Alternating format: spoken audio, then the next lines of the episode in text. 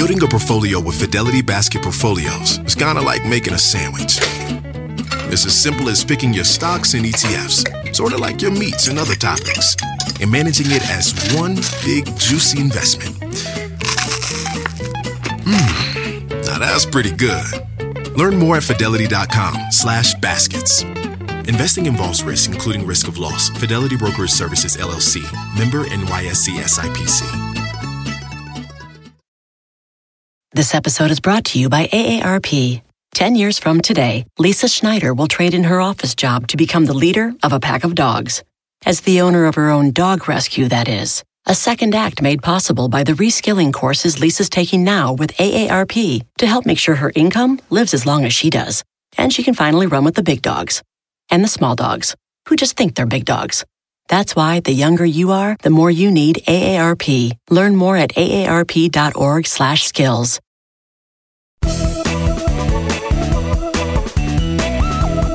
Hi, friends. Thanks for downloading Money Girl, a podcast that helps you master your money so you can live rich and love the journey. I'm Laura Adams, a personal finance expert and award winning author based in Austin, Texas. Be sure to subscribe to the podcast so you never miss a weekly episode. Money Girl is everywhere on iTunes, Stitcher, SoundCloud, even on the Spotify mobile app. If you'd like to read the transcript for this show, just visit the Money Girl section at quickanddirtytips.com and look for episode number 454 called What Tax Do You Pay When Selling a Home? You guys send me so many great questions, and I love to feature them on the show. I received a note from Valerie who says, My mother has started thinking about selling her house and moving into a senior apartment. She purchased her California home over 20 years ago for 180,000 and now believes she could sell it for 550,000. Is there a legal way to cut the huge tax bill she would receive?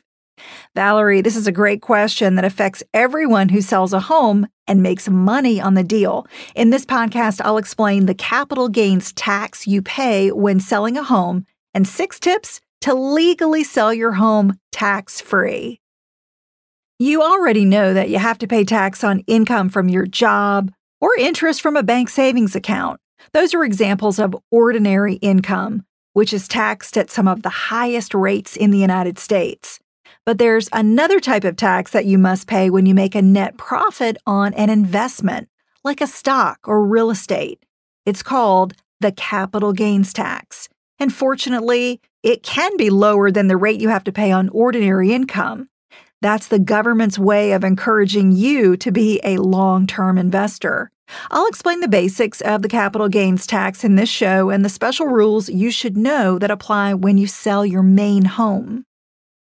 Capital gains tax is triggered when you sell a capital asset for more than you paid for it. For instance, if you own stock or real estate that appreciates year after year, you do not pay capital gains tax until you actually have a gain. In other words, a profit that only exists on paper doesn't cost you anything. The tax only kicks in when you sell the asset and bank the profit. Let's say you bought 500 shares of Apple stock in 2011 for $25,000 when the price was $50 a share. But now the stock is worth $100 a share, or $50,000 in 2016. If you decide to sell all of your Apple stock, you'll happily make a $25,000 profit, but also have to pay capital gains tax on that amount. It's also important to understand that capital gains can be reduced or offset by capital losses, such as selling a stock for less than you paid for it Losing money on an investment is never fun, but when it can cut your taxes, it reduces the sting a little. Capital losses can be subtracted from capital gains. However, there are limits on the amount of loss you can declare. Only $3,000 or half of that, 1500 if you're married and file taxes separately, of net capital losses can be deducted from your income in a given year. But if you have net losses that total more than 3000, that's not a problem. You still get to capture them. You can roll over capital losses into future tax years until the entire amount has been deducted from your income. However, selling your primary residence for a loss is an exception, and this trips up a lot of people. You cannot deduct capital losses on real estate that is also your primary residence only on your investment property.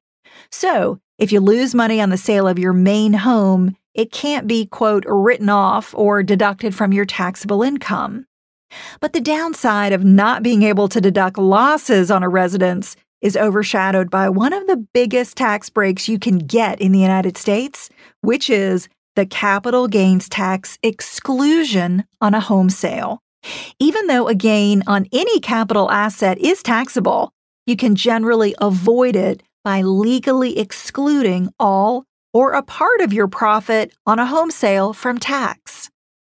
So, how much gain can you make disappear? Well, it's a pretty big chunk of change, up to $250,000 if you file as a single taxpayer, or up to 500,000 if you're married and file jointly. Also, if you're a widow or widower, who did not remarry before selling your home within two years, you can also typically exclude up to $500,000 of gain on the sale of your home. That's huge.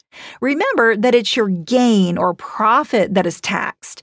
So you could sell your home for $5 million and avoid all tax as long as your profit from the deal is not more than 250,000 or 500,000 depending on your tax filing status. The requirements to be eligible for the capital gains tax exclusion on a home sale are pretty simple. You must have owned the home and used it as your main residence for periods that total at least two years out of the five years that precede the sale. The exclusion does not apply to investment property.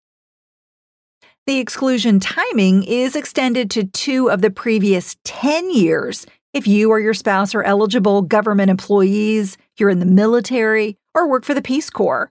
And there are other circumstances that may allow you to qualify for a partial exclusion, such as having to move because of your work, health, or an unforeseen event like getting divorced or losing your job when you sell a home before staying there for two years. One of the best parts of the capital gains tax exclusion for home sales is that there's no limit on the number of times you can take it in your lifetime. That's an amazing tax benefit. Since you typically have to live in a home for a minimum of two years to qualify, in theory, you could sell a home tax free every two years if you were willing to sell, buy, and relocate that often. You can only claim one primary residence at a time, even if you own multiple homes. And your residence can be any type of home a single family house, condo, co op, mobile home, even a houseboat.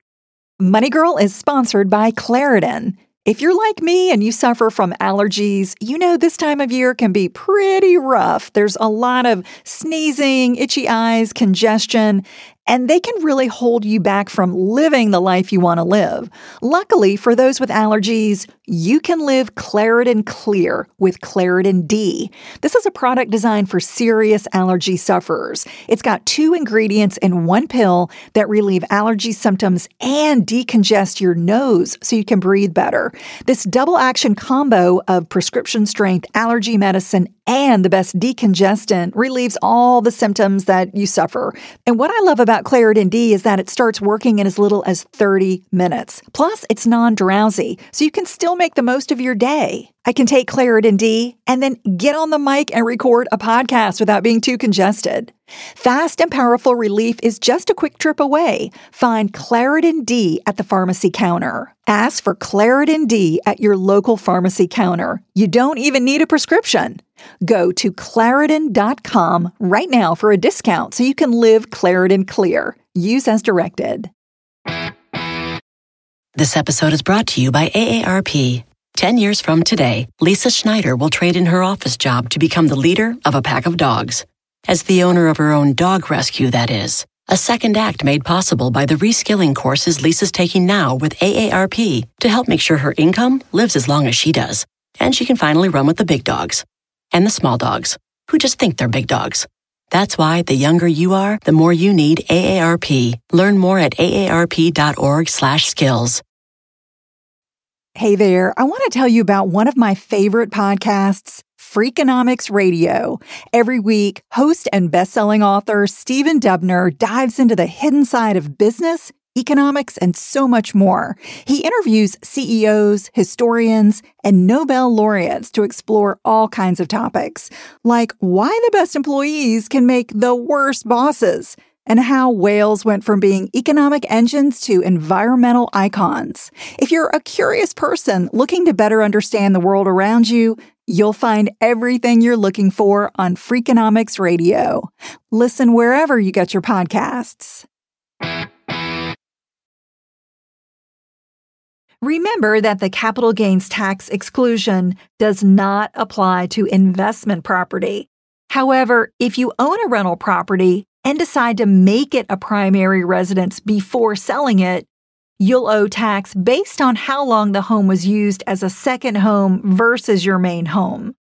You might be wondering how to calculate the gain on a home sale. Well, it's a little more complicated than simply subtracting your original purchase price from your selling price. And that's actually a good thing because the details can work to your advantage. For tax purposes, you have to figure a very specific number that's called your adjusted basis in the home. This is what you paid for it, plus any capital improvements that add value, less any deductions you've taken. Improvements are things like putting on a new roof, remodeling the kitchen, adding an extra bathroom, or installing a swimming pool. These increase your adjusted basis, which decreases the amount of gain on a sale. But you cannot add minor repairs or maintenance, things like painting or regular yard work. You can't add those to your adjusted basis. And on the flip side, you have to reduce your adjusted basis by subtracting items that already reduced your taxes while you own the home, these might include depreciation, insurance losses, or tax credits. These work in the opposite way to increase your gain on a home sale. For example, let's say you paid $200,000 for a home, and then you built a beautiful back porch that cost $5,000. Now your adjusted basis becomes 205,000. But then a tree fell on the porch and you made a $3,000 tax deductible claim then your adjusted basis would go down 3000 and be 202,000. Additionally, the cost to sell a home like real estate commissions, advertising, and title insurance, these get deducted from your capital gain. So always keep meticulous records and receipts on every major financial transaction related to your home. But what if you don't qualify for the capital gains tax exclusion on a home sale? Well, any gain you make that exceeds the exclusion amount for your tax filing status is taxable. Gains or losses must be reported on Form 8949, and the final net number gets entered on Form 1040, Schedule D, called Capital Gains and Losses. How much tax you'll owe depends on how long you've owned the home or investment and your tax bracket. An asset you've owned for a year to the day or less is considered short term, and one that you own for more than a year is long term. These holding periods are actually important for a couple of reasons. First, capital gains and losses must mirror each other. You can only deduct short term losses from short term gains and long term losses from long term gains. Another reason to understand the short and long distinction is because the tax on short term gains is much higher than for long term gains. Remember when I said that the government encourages long term investing? This is how they incentivize you not to buy and sell investments too quickly. The short term capital gains tax rate matches the ordinary federal income tax rate, which ranges from 10% up to 39.6% for 2016. But the rates on long term capital gains are much lower and they cap out at 20%. For 2016, the amount you pay depends on your federal income tax bracket. So if your tax bracket is 10 to 15%, that means your long term capital gains rate is zero. You pay nothing. If your federal tax bracket rate for ordinary income is 25% to 35%, then you pay long term capital gains at a 15% rate. And if you're at the highest tax bracket, which is 39.6%, your long term capital gains tax rate is 20%. So let's apply all of this information to Valerie's mother's situation. We don't know her adjusted basis in the home, but let's assume that her gain would be 370,000. Let's assume she's a single taxpayer and that she's in the 15% tax bracket. Her exclusion would take $250,000 off the top, leaving $120,000 to be taxed at the long-term capital gains rate. If her federal income tax bracket is 15% or less, she wouldn't owe any capital gains tax on the sale, nada. But if her federal tax rate is higher, she might owe 15% or 20%.